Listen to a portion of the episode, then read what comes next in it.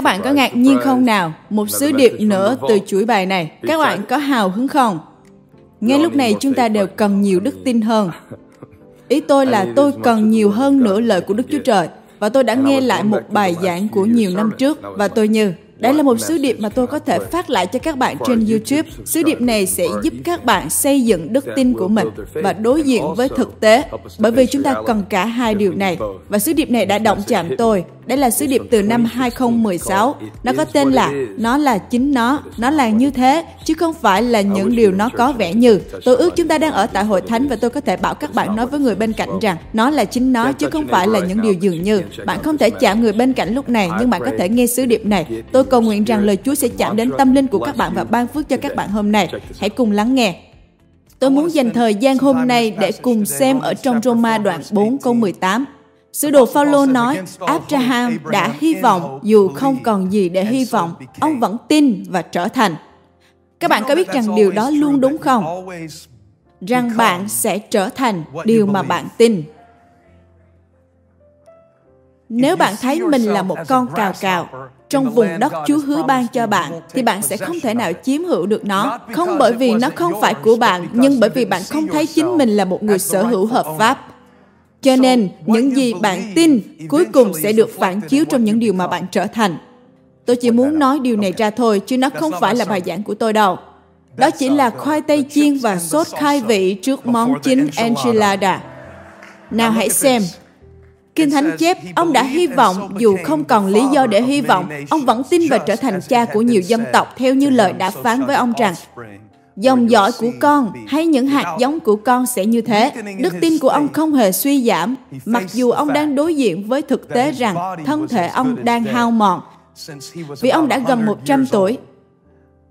Ồ, đó chắc chắn không phải là một lời nói quá đâu. Những ngày tái sinh sản đang đến cận kề trong tuổi 100. Đặc biệt là khi bạn sống ở một thời kỳ không có đến những viên thuốc. Tôi xin lỗi, tôi sẽ trở lại với bạn văn. Và dạ của Sarah cũng không còn có thể sinh con, cho nên từ mọi góc độ thì đây là một tình huống không thể. Nhưng ông không để lòng vô tín làm cho mình nghi ngờ lời hứa của Đức Chúa Trời. Nhưng càng mạnh mẽ trong đức tin,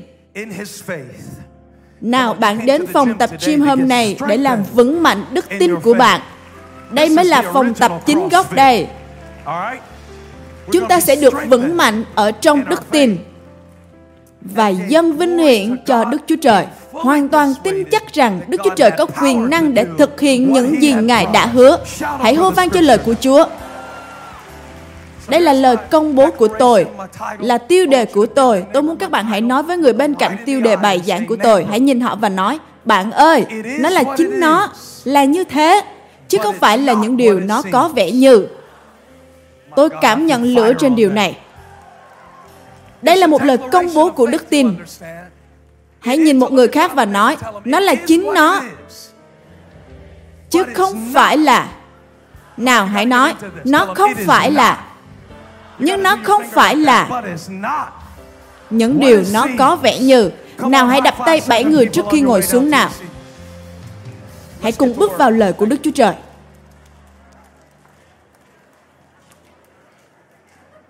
Nó không phải là những điều nó có vẻ như. Nó không phải là những điều nó có vẻ như nhưng nó là chính nó về cơ bản, chúng ta đang ở giữa cuộc bàn luận trong Roma đoạn 4. Phaolô đang trình bày chống lại người Do Thái, là những người cho rằng người ngoại cải đạo trong đức tin phải chịu cắt bì như là một sự bày tỏ bên ngoài của sự kết ước mới trong cộng đồng của đức tin. Phaolô nhìn điều này như một lỗi lầm lớn vì ông hiểu rằng không phải bởi việc cắt bì bởi tay con người làm bạn trở nên một người tin Chúa, nhưng là sự cắt bì trong tấm lòng, chứ không phải là việc cắt một thứ gì đó ra khỏi da của bạn. Nhưng nó là những thứ cần được cắt ra khỏi tấm lòng của bạn, để rồi bạn có thể kết nối với đức chúa trời trong một mối quan hệ. Và rồi ông trình bày một trong những giáo lý niềm tin quan trọng nhất mà bạn sẽ tìm thấy trong những nguyên tắc. Phaolô đang nói một cách cặn kẽ về một khái niệm được xưng công chính bởi đức tin. Nó chưa từng được trình bày theo cách này cho đến khi Phaolô đặt bút trên giấy và Đức Chúa Trời dùng ông để trình bày chi tiết về hiện thực rằng các bạn phải đến với Chúa bằng đầu gối của mình. Mối quan hệ với Chúa không phải là những sản phẩm của việc làm, mặc dù việc làm là sản phẩm phụ của mối quan hệ đó. Và ở giữa cuộc tranh luận của việc có một đức tin thật là như thế nào? Điều đòi hỏi để có đức tin là gì? Đức tin trông như thế nào? Và sự tương phản giữa những nhân tố thấy được và không thấy được của đức tin. Phaolô dùng Abraham như một ví dụ bởi vì ông là cha của đức tin. Abraham, Isaac, Jacob. Gia Cốp sao được đổi thành Israel, dân tộc ra từ Gia Cốp. Nhưng Gia Cốp ra từ Isaac và Isaac ra từ Abraham. Cho nên đôi lúc cuộc đời của bạn là một phần của một bức tranh lớn hơn. Và đôi lúc có những việc bạn không thể thấy nó trở thành hiện thực, nhưng bạn có thể là người mà Chúa sử dụng trong cuộc đời của một ai đó và đòi hỏi đức tin để có được một cái nhìn như thế trong cuộc đời của bạn. Sáng nay tôi đã nhắn tin cho một sư Mickey. Chúng tôi nói chuyện với nhau và tôi nói, Chúa đã dùng mục sư trong cuộc đời của con rất nhiều. Sáng nay con đã nghĩ về mục sư. Mục sư có thể cầu nguyện cho con được không? Bởi vì mục sư ấy đã tin tưởng tôi lúc tôi còn trẻ giai đoạn mà những tiềm năng trong tôi bị ẩn giấu. Những người tin bạn khi bạn thành công thì điều đó là hiển nhiên rồi. Nhưng nếu có ai đó tin bạn khi những tiềm năng trong bạn vẫn còn ở trong hình dạng của những hạt giống thì đừng bao giờ quên người đó. Và đó là lý do tôi liên lạc với mục sư và tôi nói cảm ơn mục sư. Tôi nói, hôm nay con sẽ giảng xin mục sư hãy cầu nguyện cho con. Con đang nghĩ về mục sư. Mục sư ấy không giảng ở một hội thánh lớn, nhưng mục sư ấy đang giảng ở một hội thánh lớn đây. Bởi vì đức tin của mục sư đang sống thông qua tôi chúng ta đang nói về khuôn khổ. Tuần trước chúng ta nói về những trò chơi khuôn khổ. Frame game. Hãy giúp tôi một việc. Hãy đóng khung người bên cạnh và nói với họ rằng bạn trông tốt hơn tuần trước đấy. Tôi nhìn thấy những dấu hiệu tăng trưởng đấy. Trò chơi đóng khung. Và bây giờ Abraham đang bước vào trong một khuôn khổ của một cuộc bàn luận về đức tin và Phaolô đang cho chúng ta một bản tóm tắt về câu chuyện. Một bản tóm tắt thì sẽ rất khác so với cả câu chuyện hoàn chỉnh. Một bản tóm tắt đòi hỏi những yếu tố ưu tiên quan trọng. Bạn phải xác định việc nào cần đặt vào, việc nào cần loại ra. Đây là một điều mà các chị em nên học tốt để giao tiếp với cánh đàn ông. Chúng tôi thường rất giỏi trong việc tóm tắt hơn là kể một câu chuyện hoàn chỉnh. Tất cả những người đàn ông đang bỏ rơi tôi trên đây sao? Nhưng bạn biết rằng bạn không cần phải biết tất cả mọi sự để biết được rằng buổi tối hôm nay nên ăn gì và đôi lúc bạn chỉ muốn nhấn nút để lướt đến phần tóm tắt. Liệu tôi có thể có một phần ghi chú ngắn gọn không? Đôi lúc bạn sẽ nghĩ về điều đó trong hôn nhân của các bạn. Chứ tôi thì không đâu vì vợ tôi rất tuyệt. Nói về Holly, gần đây cô ấy cứ nghe phần mềm đọc kinh thánh Phần mềm đọc Kinh Thánh có thể nói với các bạn dù bạn đang ở nơi đâu. Làm sao tôi biết điều đó? Bởi vì vợ tôi đi lòng vòng trong nhà.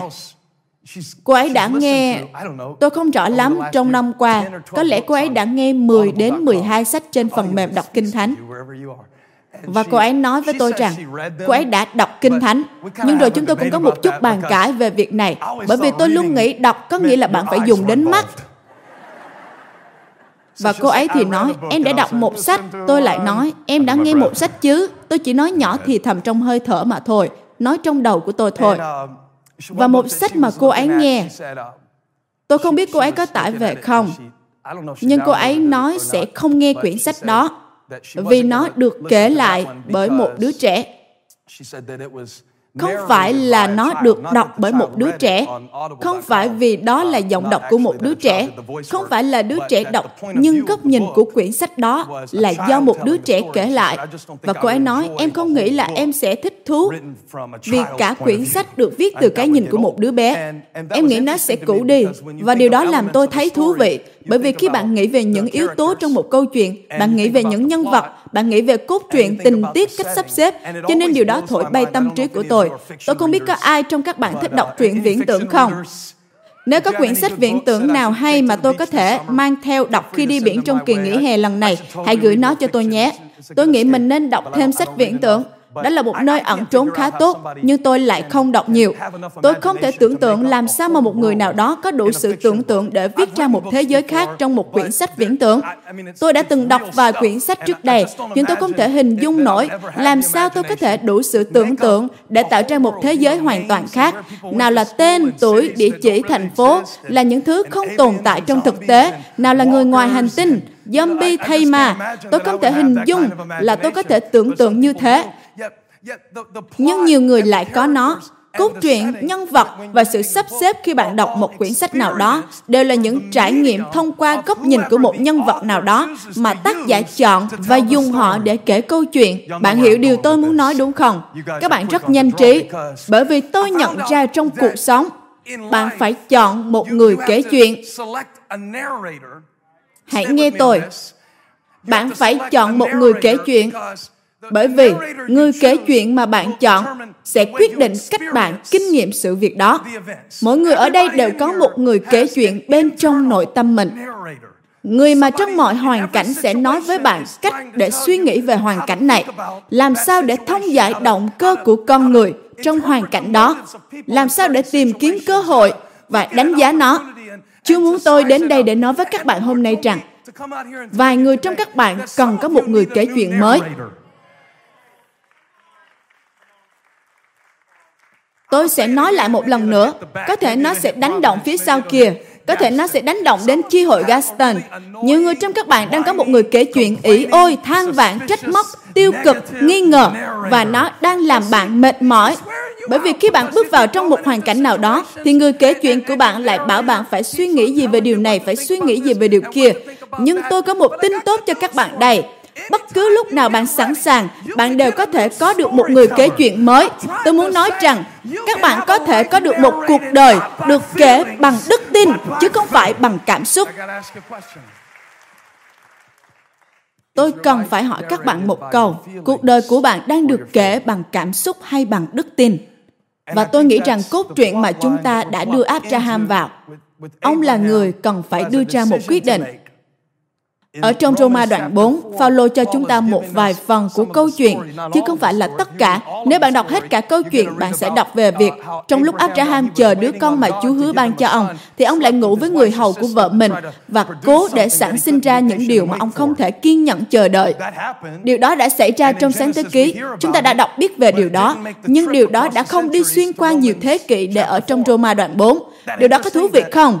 Trong quá trình chọn lựa mẫu chuyện ở trong bản tóm tắt câu chuyện không hề đề cập đến chuyện đó trong câu chuyện cũng không hề kể rằng Abraham đã từng gặp rắc rối. Một lần nọ ông rất sợ hãi bởi vì vợ ông quá đẹp và ông nghĩ rằng nếu vua biết người này là vợ ông thì ông sẽ gặp nguy hiểm. Nên ông bảo vợ mình là Sarah hãy giả vờ là em gái của ông. Và vị vua suýt chút nữa đã ngủ với bà vì vua nghĩ rằng đó là em gái của ông. Rồi Chúa đã khiến vua rối loạn bởi vì ngài không muốn việc vua lấy vợ của Abraham. Cho nên sau đó vị vua đã tìm biết ra và nói Tại sao ngươi nói dối ta? Nhưng tôi lại không tìm thấy điều đó ở trong Roma đoạn 4 và không phải là những điều đó không xảy ra. chỉ là khi bạn kể lại cuộc đời mình bởi ân điển. Khi bạn kể lại cuộc đời mình bởi ân điển đây là văn cảnh của đức tin. có những thất bại hiện lên nổi bật trong tâm trí của bạn cũng không thể nào cắt đi câu chuyện trong tâm trí của Đức Chúa Trời. Bởi vì Ngài nhìn bạn từ một cái nhìn khác, Ngài nhìn bạn từ một chiều kích khác, Tôi cảm nhận thánh linh của Đức Chúa Trời ở trên tôi ngày hôm nay. Tôi sẽ giảng nó như những gì tôi cảm nhận trong lòng mình. Hãy nói với người bên cạnh, nó thậm chí không phải là một phần trong câu chuyện của tôi. Nhưng nó có. Nó có. Nó có trong câu chuyện của bạn. Có một kiểu đức tin rất nguy hiểm. Tôi sẽ chỉ cho các bạn hai điều cực đoan quá khích ở đây. Cả hai điều này đều được cảnh báo ở trong Roma đoạn 4. Đôi lúc có một phiên bản đức tin trông giống như sự phủ nhận từ khước. Và rồi, cũng có lúc, những lúc đức tin vắng mặt sẽ tạo nên sự tuyệt vọng. Điều tôi nhìn thấy trong Roma đoạn 4, ở trước và trung tâm, từ người cha của đức tin, đó là ông có thể tránh được hai yếu tố cực đoan này. Câu 19 chép, không hề có một sự suy giảm nào trong đức tin. Ông đối diện với thực tế. Cụm từ này giúp tôi hiểu được đức tin là gì. Và đức tin không phải điều gì. Kiểu đức tin mà tôi noi theo từ tổ phụ của tôi là Abraham. Tôi là hạt giống của người. Đó không phải là kiểu phủ nhận, khước từ. Và tôi nói điều này cho các bạn bởi vì khi chúng ta dạy về việc trở nên tích cực, nó không có nghĩa là mọi việc trong cuộc đời của chúng ta đều sẽ tích cực. Và tôi muốn bạn biết điều đó. Đây là vấn đề. Nhiều người không tập luyện đức tin bởi vì họ sống trong sự phủ nhận và họ sử dụng đức tin của họ thật ra chỉ là để trốn tránh và không đối diện với sự việc của chính họ. Hãy nhìn người bên cạnh và nói với họ, nó là như thế, nó là chính nó. Nào, nhiều người trong các bạn không hợp tác gì cả, điều đó làm tôi rất giận và bất an nữa đấy. Nào, hãy nhìn người bên cạnh và nói, nó là chính nó nó là như thế. Abraham đối diện với thực tế rằng ông đã già. Ông đối diện với thực tế rằng mọi cơ chế sinh sản trong thân thể của ông đã dừng hoạt động lâu rồi. Ông đối diện với thực tế ông nhìn bản thân mình và nói, nó là chính nó nó là như thế này rồi ông nhìn vợ mình và nói trước kia nó đã từng là thế nhưng giờ nó không còn như thế nữa rồi bây giờ nó là như thế này Chúng ta đã có thể làm được điều này từ 34 năm trước hoặc có thể là 50, 60 năm trước. Nhưng bây giờ nó chính là như thế này. Tôi đã không học đại học, nó là như thế. Tôi đã không học trung học, nó chính là như thế. Tôi đã trải qua một cuộc hôn nhân, nó chính là như thế. Tôi đã quá ngu ngốc không biết làm sao. Bạn biết gì không? Bạn không thể vượt qua những điều bạn không sở hữu. Cho nên hãy đối diện với nó. Đối diện với nó Đức tin không có nghĩa là bạn sống trong sự phủ nhận, từ khước. Đức tin không có nghĩa là mọi việc đều tốt. Có một người phụ nữ trong hội thánh của tôi bị lạm dụng tình dục. Điều đó không hề tốt. Tôi có những người trong hội thánh tôi không thể có được việc làm bởi vì họ từng phạm pháp trước đây. Điều đó không hề tốt. Có những người trong hội thánh tôi đang lắng nghe tôi ngay lúc này. Họ đã lớn lên mà không có cha ở bên cạnh. Điều đó không hề tốt. Và bạn biết gì không? Đức tin có thể giải quyết những điều đó. Đức tin có thể giải quyết những điều đó. Nơi bắt đầu của đức tin xác quyết đó là sự thành thật. Nó là chính nó, nó chính là như vậy. Chúa ơi, con đang rất thất vọng. Bạn biết không, bạn có thể nói với Chúa như thế. Và Ngài không dùng nó để chống nghịch bạn đâu. Khi Chúa phán với Abraham, ta sẽ ban cho con một hạt giống và đó chính là con trai của con. Từ hạt giống đó sẽ ra một dân lớn, nhiều như sao trên trời. Và Abraham đã cười. Điều đó không làm Chúa bận tâm, bởi vì đức tin không phải là một cảm giác, đức tin là một quyết định. Tôi sẽ nói lại một lần nữa để chống lại những suy nghĩ sai lầm trong cuộc đời của bạn về đức tin. Đức tin không phải là một cảm xúc. Bạn có thể là một người bi quan, nhưng lại có một đức tin lớn. Thậm chí là đức tin lớn, đôi lúc vẫn có những giây phút yếu đuối. Cho nên lời kêu gọi đến đức tin trước hết là lời kêu gọi bước ra khỏi sự khước từ phủ nhận. Nếu không, bạn sẽ cứ chờ đợi Chúa giải cứu bạn ra khỏi một hoàn cảnh mà nó đang đòi hỏi một sự kỷ luật.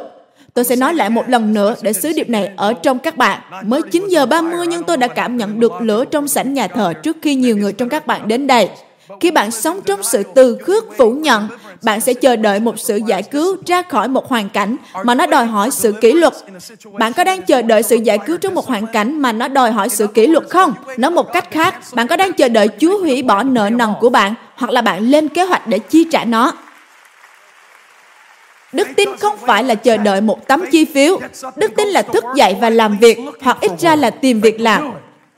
Đức tin sẽ làm như thế nhưng bạn phải đối diện nó, đối diện nó, bạn phải đối diện với nó, hoặc là bạn sẽ sống trong sự phủ nhận thực tế bạn sẽ nói tôi đoán lý do mà nhiều người không muốn làm bạn với tôi là bởi vì Chúa muốn tôi có một thời kỳ cô đơn lúc này. Không, Chúa không để bạn trong thời kỳ cô đơn đâu, nhưng là thái độ tệ bạc của bạn và những thói quen nghèo nàn trong các mối quan hệ. Việc bạn không đối xử đúng đắn với mọi người đã đưa bạn đến thời kỳ cô đơn này. Và cho đến khi bạn đối diện với điều đó, thì đức tin không thể xử lý nó được. Đức tin sẽ không thể giải quyết những điều bạn không chịu đối diện. Và Abraham đối diện thực tế nhưng ông vẫn giữ được đức tin của mình.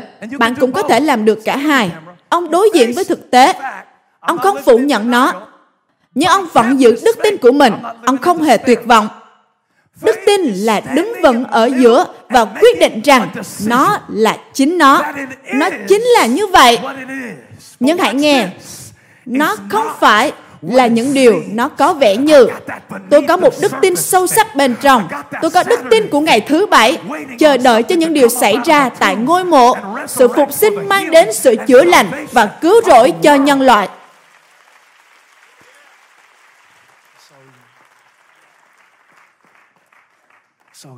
Và ông kể lại hoàn cảnh của mình với đức tin rồi ông trở thành cha của nhiều dân tộc, và chúng ta là hạt giống của ông. Điều đó thật ngầu. Chúng ta là hạt giống của Abraham.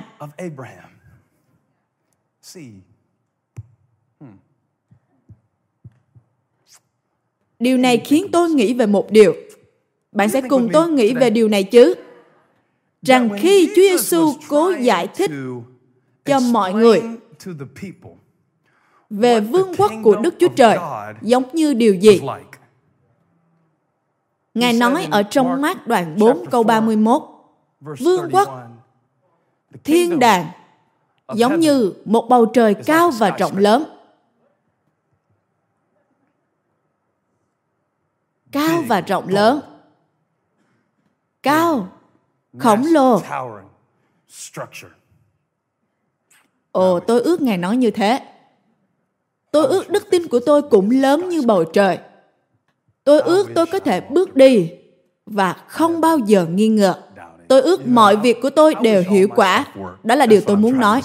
Thực tế, tôi ước những gì tôi giảng đây sẽ dễ dàng để sống và làm theo như cách mà tôi đã giảng. Nào hãy phản hồi cho tôi đi nào. Hãy phản hồi đi nào. Bạn có ước nó cũng dễ dàng để sống và làm theo như cách mà bạn ghi chú trên giấy không?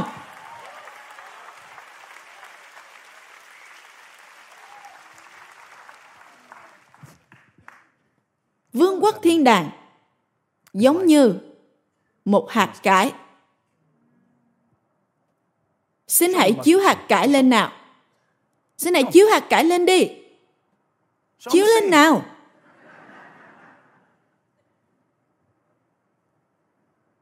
Gì cơ? Bạn nói gì nào? Hãy nói đi, không sao cả. Đúng rồi, nó không phải là hạt giống nó là cái cây. ý tôi đó là nó có vẻ sẽ trở thành như thế. nhưng nó phải trải qua một quá trình.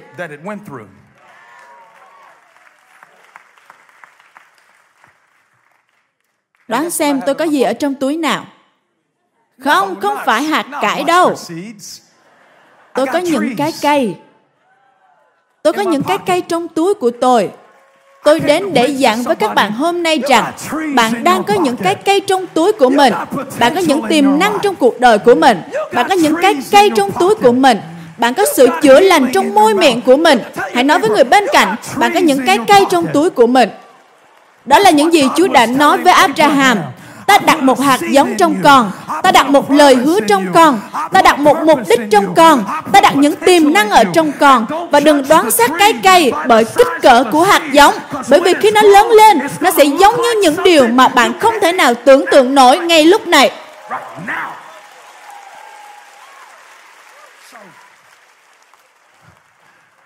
Và ngài nói, con có thấy cái cây trong hạt giống này không?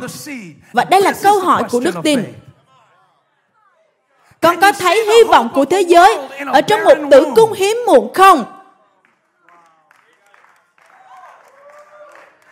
Bạn có thấy tiềm lực lãnh đạo ở bên trong đứa con đang nổi loạn của bạn không?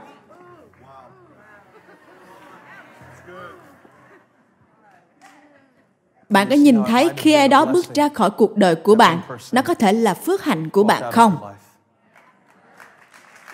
Bạn có thể nhìn thấy không? Người ta hay nói bạn chỉ nhìn thấy một cái cây mà không thấy cả khu rừng. Nhưng đôi lúc tôi nghĩ chúng ta lại không thấy cái cây chỉ vì hạt giống. Eli sai sứ giả đi kiểm tra vì trời sắp mưa và người đầy tớ trở lại và nói, không có gì ở đó cả. Vệ tiên tri nói, hãy đi và nhìn lần nữa. Eli đã làm một việc kỳ cục trong khi ông sai đầy tớ mình chạy tới chạy lui bởi vì ông đã sai đi sáu lần. Tôi sẽ không minh họa điều này cho các bạn đâu vì sự linh hoạt của tôi có giới hạn. Nhưng ông đã úp mặt mình giữa hai đầu gối.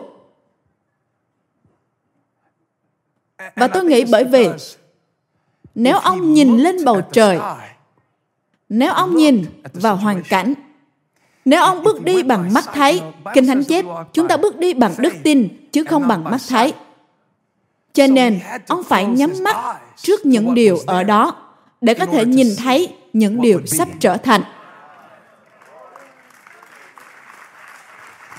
và cuối cùng sau sáu lần đến lần thứ bảy người đầy tớ quay trở lại và nói ồ có một cụm mây ở trên đó. nhưng nó chỉ bằng bàn tay người. Ta sẽ so sánh vương quốc thiên đàng với điều gì đây? Nó giống như một hạt giống. một cụm mây nhỏ bằng bàn tay người. Nó giống như một hạt cải đó là hạt giống nhỏ nhất mà họ biết vào thời điểm đó. Nhưng khi đem đi gieo nó lớn lên. Tôi thích cụm từ này. Tôi cảm giác dầu của đức chúa trời cùng năng quyền như một dòng điện đang tuôn đổ trên cụm từ này. Nhưng khi gieo xuống thì nó lớn lên. Đó là lời dành cho thời kỳ này trong cuộc đời của bạn. Đó là phải. Nó nhỏ nhưng khi được gieo trồng nó lớn lên.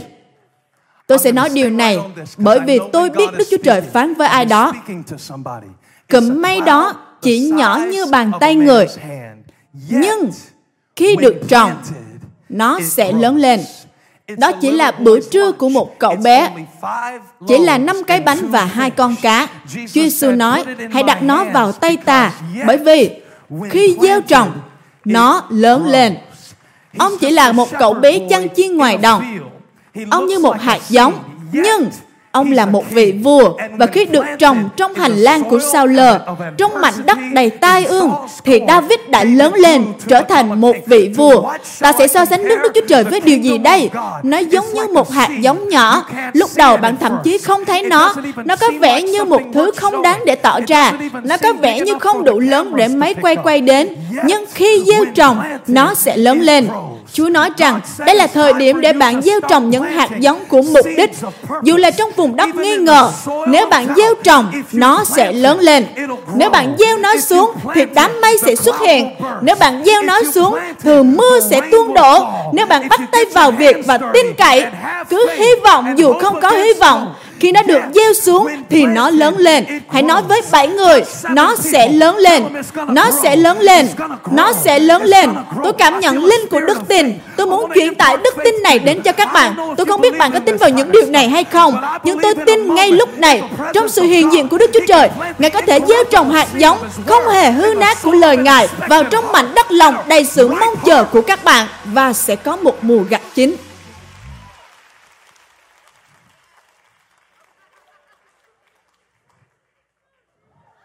các bạn nên bắt lấy. Các bạn nên bắt lấy cái cây này đi. Các bạn nên bắt lấy cái cây này đi. Bao nhiêu người nghĩ tôi sẽ ném cái này ra xa nào các bạn nên bắt cái cây này đi các bạn nên đặt nó vào trong túi của mình. Và trong tuần này khi bạn bước vào trong một hoàn cảnh nào đó, và nó giống như một điều gì đó rất nhỏ, nó trông giống như chẳng có một cơ hội nào. Nó giống như một người nữ đồng trinh từ Nazareth. Nó giống như Joseph ở dưới hố. Bạn cần hiểu rằng, cái hố không đơn thuần chỉ là cái hố, nhưng là vùng đất mà ông được trồng vào, để rồi ông có thể đến ai cập và đem phước hạnh cho dân tộc mình.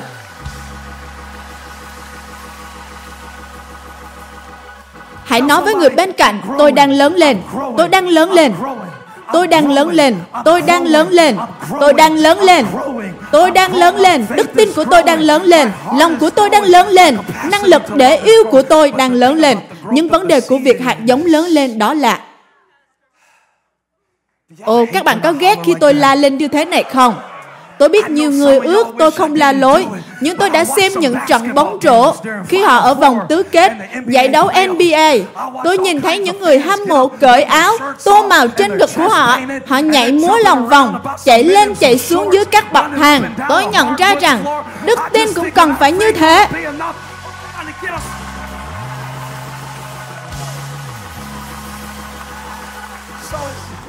Nó đang lớn lên. Nhưng quá trình nào được rồi tôi muốn dạy một chút tôi muốn dạy một chút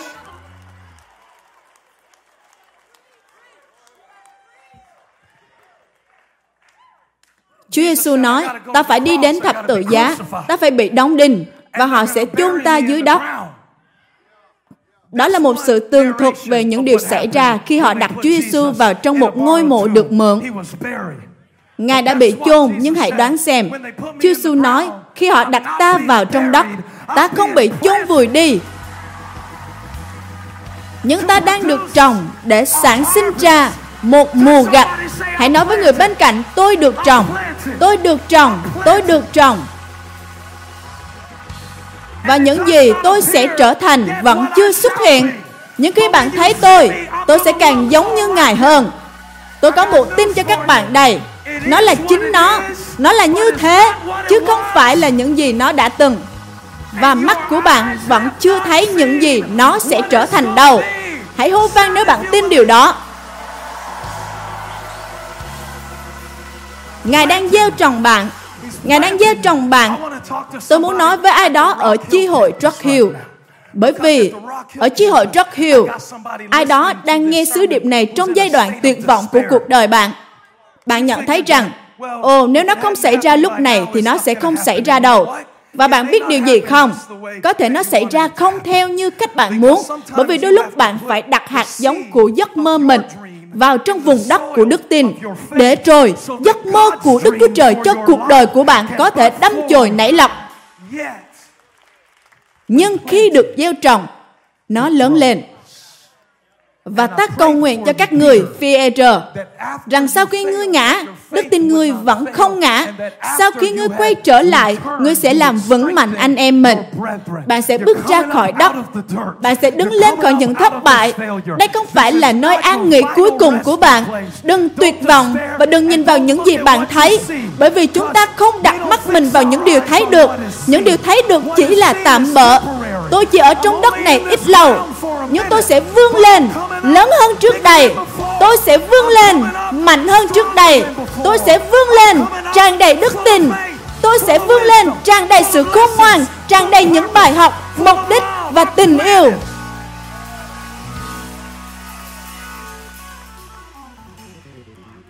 Tôi đã được trồng và cách duy nhất để hạt giống được lớn lên đó là nó phải bị vùi trong đất. Cách duy nhất để đức tin của Abraham được minh chứng đó là hy vọng của ông đã được gieo dưới vùng đất của sự thất vọng. Nhưng ông không hề dao động trong đức tin. Ông muốn nói gì vậy, Phaolô? Ông ấy đã ngủ với người hầu của vợ mình. Phải. Nhưng đức tin không được định nghĩa bởi những việc bạn làm trong những giây phút yếu đuối. Đó không phải là những gì người kể chuyện thuật lại. Bạn biết bạn có điều gì trong cuộc đời bạn không? Bạn có ngôi kể thứ ba. Tôi sẽ nói rõ chỗ này cho những giáo viên tiếng Anh. Ở trong việc kể chuyện, Chúng ta có những ngôi kể và đó là ngôi thứ ba toàn tri. Bởi vì khi kể chuyện, bạn có những ngôi kể khác nhau. Có ngôi kể thứ nhất, nếu là ngôi kể thứ nhất, bạn sẽ nhìn vào cuộc đời mình và nói, nó là như thế. Nhưng điều mà một người kể chuyện có thể làm là những gì đức tin có thể làm trong cuộc đời của bạn. Đức tin có thể cho bạn thấy, dù nó là chính nó, dù nó là như thế, nhưng nó không phải là những điều nó có vẻ như và giữa sự phủ nhận với sự tuyệt vọng chính là vận mệnh hãy đứng vững và biết rằng Chúa đã trồng tôi và tôi sẽ sản sinh mục đích của mình. Bạn có những sự thất vọng trong cuộc đời của mình, đúng không? Nó là như thế. Bạn không cần phải phủ nhận nó. Bạn cảm giác thiếu hụt. Nó chính là như thế. Thậm chí là một nửa đó thôi thì cũng là một sự khởi đầu tốt đúng không? Chỉ cần nói, nó là chính nó, nó là như thế. Rằng tôi không thể đến hội thánh và giả vờ như tôi không phải là một người như thế. Rồi cứ mong đợi được Chúa ban phước trong trạng thái giả vờ. Tôi đã đọc một điều. Vì tôi đã đọc lại sách mát khi chuẩn bị sứ điệp này và tôi đã bắt đầu một chuỗi bài về sách mát. Tôi đã đọc về người phụ nữ có vấn đề bị trong huyết. Chỉ là một bài học kinh thánh cho các bạn thôi. Bà đã đi đến nhiều thầy thuốc và họ cứ nói, bệnh của bà là như thế, nó là như vậy. Và rồi bà chạy đến với Chúa Giêsu, Ngài có thể chỉnh sửa vấn đề thật sự bạn có thể cố chỉnh sửa mọi vấn đề trong cuộc sống dựa theo những triệu chứng của nó nhưng bạn lại không bao giờ chạm đến những gốc rễ căn nguyên gây ra triệu chứng đó. Bạn cứ chạy lòng vòng đến những bác sĩ khác nhau những người khác nhau những hội thánh khác nhau những mối quan hệ khác nhau những nơi khác nhau cố để chỉnh sửa nó. Nhưng cho đến khi bạn chạy đến với đấng thật sự biết rõ vấn đề đó là gì thì bạn sẽ không được chữa lành. Điều tôi chưa từng để ý trước đây đó là khi người phụ nữ này đến với Chúa Giêsu. Bởi vì tôi luôn nhìn thấy câu chuyện này như một đức tin lớn. Bà chen lấn trong đám đông và nói, nếu ta có thể chạm vào vạt áo ngài, ta sẽ được lành. Tôi luôn tập trung vào điều đó. Và tôi đã bỏ lỡ mất phần chép rằng, người phụ nữ biết điều gì đã xảy đến cho mình, nên run sợ đến phủ phục dưới chân ngài và kể cho ngài tất cả sự thật. Đức tin của bà đã chữa lành bà. Nhưng bởi vì sự thành thật của bà, đã khiến đức tin của bà xác quyết.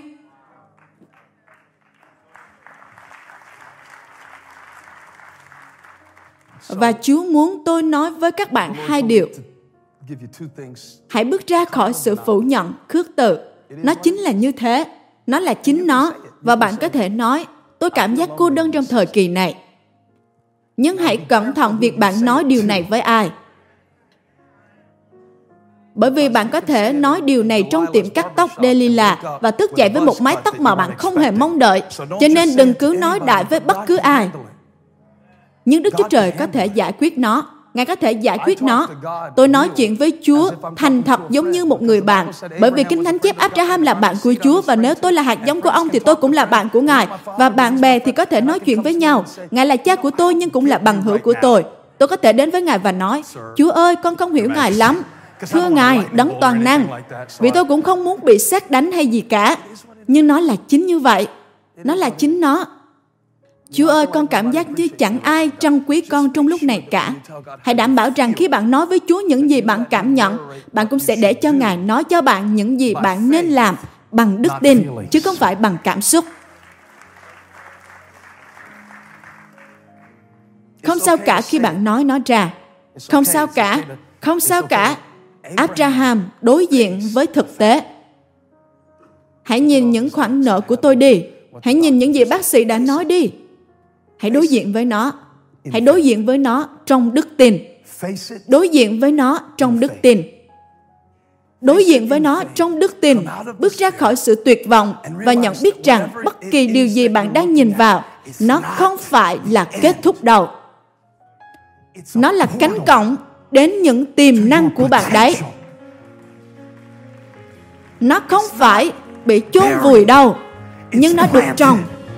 Nó không kết thúc đâu chỉ là nó đang chuyển đổi mà thôi.